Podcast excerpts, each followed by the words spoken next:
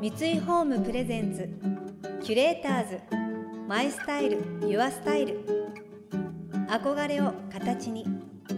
三井ホームの提供でお送りします。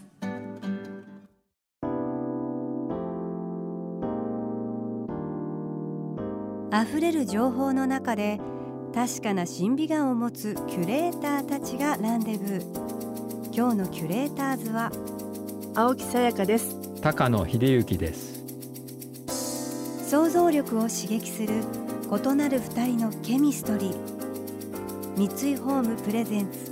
キュレーターズ。マイスタイルユアスタイル。ナビゲーターは田中れなです。今日のキュレーターズはタレント俳優でエッセイストの青木さやかさんとノンフィクション作家の高野秀幸さん。青木さんはタレントや女優としてマルチに活躍を続ける一方で最近ではエッセイストとしての出力も高く評価されています。一方高野さんは誰も行かないところへ行き誰もやらないことをし誰も書かない本を書くをポリシーに世界各地を取材し執筆を続けています。今回は青木さんからのラブコール。とにもかくにも高野さんの青春時代を描いた自伝的作品早稲田三条青春期の大ファンなんだそうです。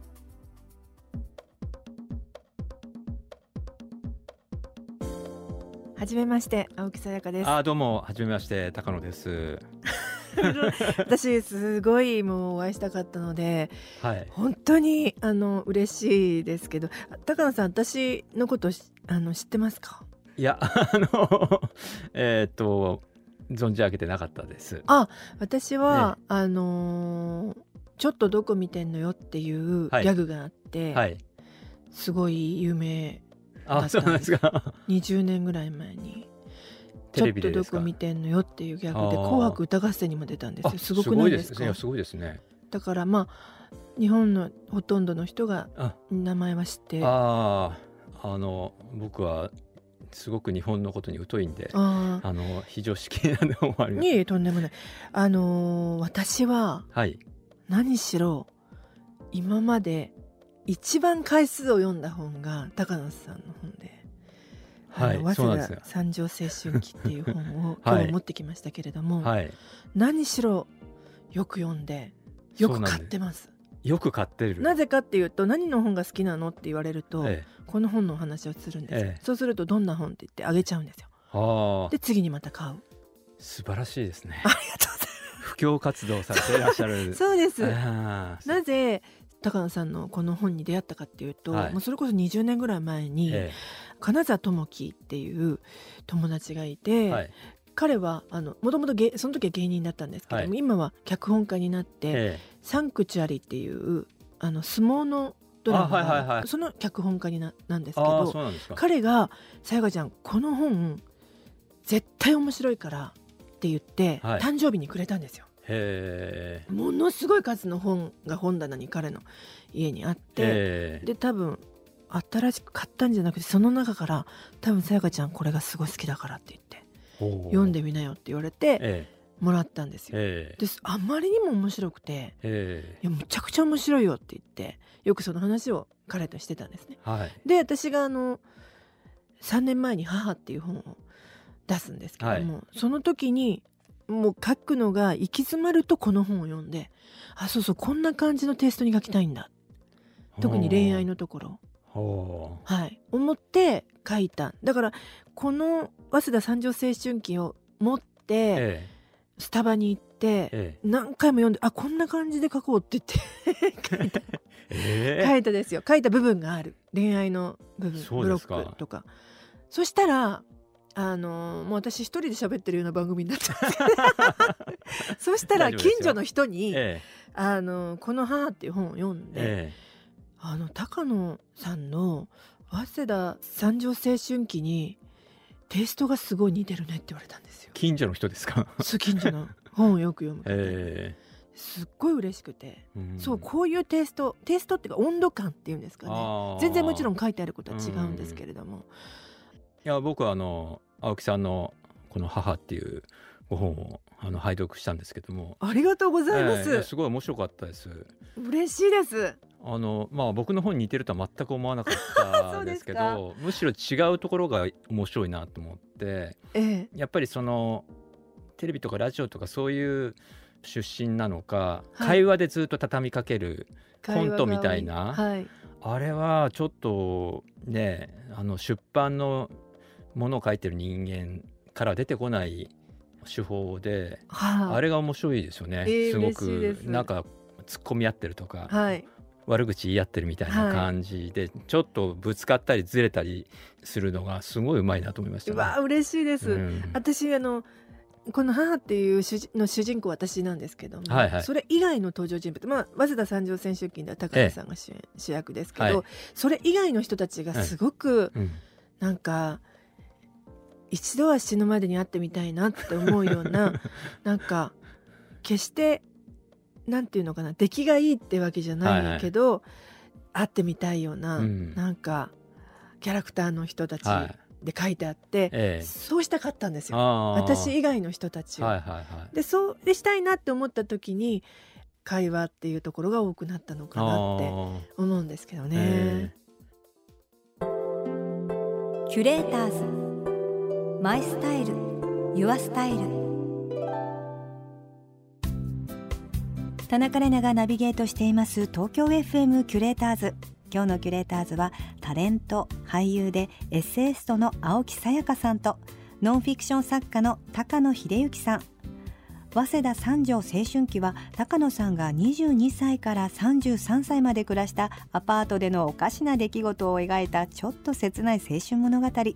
ユニークな住民や浮世離れした大家のおばちゃんに翻弄される日々や高野さんが所属していた早稲田大学の探検部の仲間とのエピソードも登場します。青木さんはこの本のどんなところに惹かれたのでしょうか？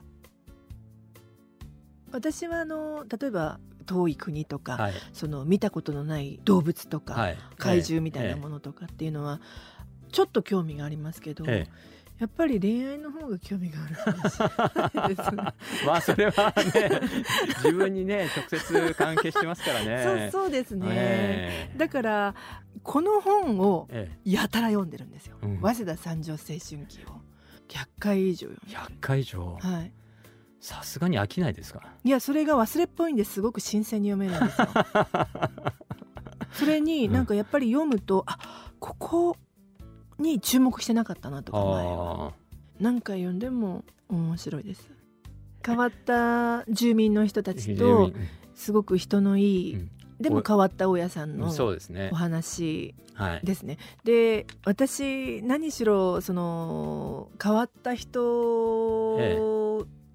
何が面白いのかな変わった人たちとのその交流私がそのお笑いを始める前にやっぱりすごく貧乏な生活をしていた時に、はい、あの雀荘にたまっていたんですけれども、ええ、その時にこ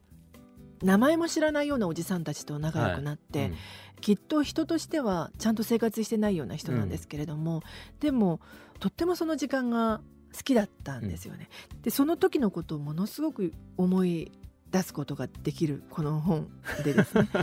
その空気感っていうのがすごい好きだったっていうのはありますしあとはその恋愛のブロックが2ブロックぐらいこの本には出てくるんですけど、ええ、私どっちもすごく好きなんですがあ特にその海外の女性エキセントリックなそこに注目する人はほとんどいないですね。す初めてと言ってもいいぐらいですね。そうですか、えー、そのエキセントリックな私もエキセントリックなところがあるので、はい。えー、当時ね仲の、えー、高野さんが仲仲の良かったってこの主人公が仲の良かった女性が急に怒り出したりとかですね、うん、ご飯を変わった食べ方するねっていうようなことを高野さんがおっしゃったら、うん、急に「ふざけないでよ!」って言って怒って泣きながら出ていくとかっていうところ、でもそれに対してこうひるむことなくっていうかどうしたんだろうっていうですね。いやそそこに共感したっていう話は初めて聞きましたね。さすが沖さん。目の付けどころがっていうか惹かれるところが全く違いますね。そう言われちゃうとちょっとあれなんですけど。でもそのなんていうのかな人としてこうすごくダメな生活っていうか、はい、ずっとしていて、うん、でも最後に出ていかれるじゃないですかそこから、はい、その生活から、はい、えー、他の町に行くっていう、ええ、それがなんかこう新しい一歩を踏み出すっていうことでもあるしでもなんかすごく寂しい感覚があるっていうかですね、うん。はい、切ないっていうかあ高野さんそこ出てっちゃうんだってかこの主人公が、はいはいはい、出てってしまうんだなっていう部分もすごい好きですしあとあの後輩の結婚式に行くじゃないですか、はい、そこでこう高野さんにスピーチをお願いすると、はい。はい、高野さんが当時のあその2人のエピソードをこうお話になりますよね。はいはい、まあ男女とも後輩だったんで,、はい。で特に、ね、女の子の方はスパイになりたいって言って、はいなんか南米のマフィアのボスの情婦になってもいいとか、はい、もう理解不能なことずっと言ってるわけですよね。えー、でも、えー、その人は普通に、まあ、就職して、ね、結婚して普通の人になるわけですよね。えー、で、まあ、そこで呼ばれてスピーチしてそのスパイの話を、ね、逸話をしてたらまあ、親戚の人たちがみんなドン引きしてたっていう。誰も笑わなかったって話、ね、いやこれは本当リアルな話で、今思い出してもちょっと冷や汗が出る それは悲しいですね、うん、その時はね。でも高野さんに頼んだわけですもんねそう。スピーチを。まあそれでねあのその彼女は終わった後に、えー、僕のところに来て、えー、もう高野さんなんであんなこと言うの？って言ってでも高野さんはね昔のままですごく安心しましたとかって、えー、いつまでもこれでいてくださいみたいなことを言って2人で去っていくっていうね。僕も大好きです。なんかね本当に砂場で遊んでる子供になった気分ですよね、みんなこう大人になって家に帰っていくっていうか街に戻っていくのに、はい、自分だけ公園の砂場で、ね、遊び続けてるみたいな。今はどうですか、まあ、今もずっと遊んでますけどね。でまあ一応結婚もしてるし、はい、家庭はあるんで、ええ、まあ、砂場って言っても半分ぐらいですけど。うん、その話がすごい好き。この本を読みながら声を上げて笑うっていうことが私は多分初めてだったような気がするんですけどその前はドラえもんだったとドラえもんですか？ドラえもん以来になんか声を上げて笑う。キュレーターズ。マイスタイル。ユアスタイル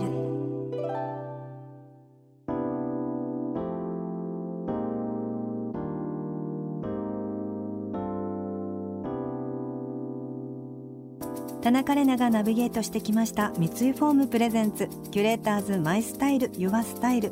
今日のキュレーターズはタレント俳優でエッセイストの青木さやかさんとノンフィクション作家の高野秀行さんとのお話をお届けしました。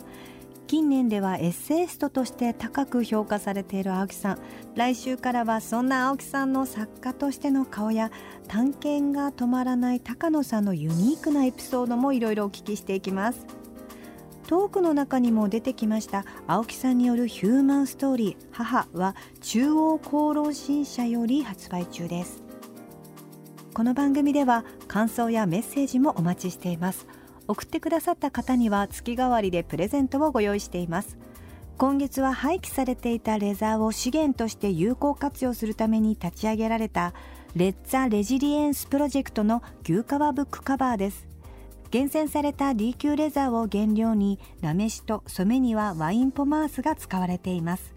独特の風合いや美しさがありながらサステナビリティにも配慮された一品です。またインテリアライフスタイルなどあなたの暮らしをより上質にする情報は Web マガジンストーリーズのエアリーライフに掲載しています。今月のリコメンドトピックはインテリアに映える階段コレクションです。詳しくは番組のホームページをご覧ください。来週も引き続き青木さんと高野さんをお迎えしてお二人にとって書くことの意味と文章の上達の秘訣を伺っていきます。それでは素敵な週末をお過ごしください。田中れなでした。三井ホームプレゼンツキュレーターズマイスタイルユアスタイル。憧れを形に三井ホームの提供でお送りしました。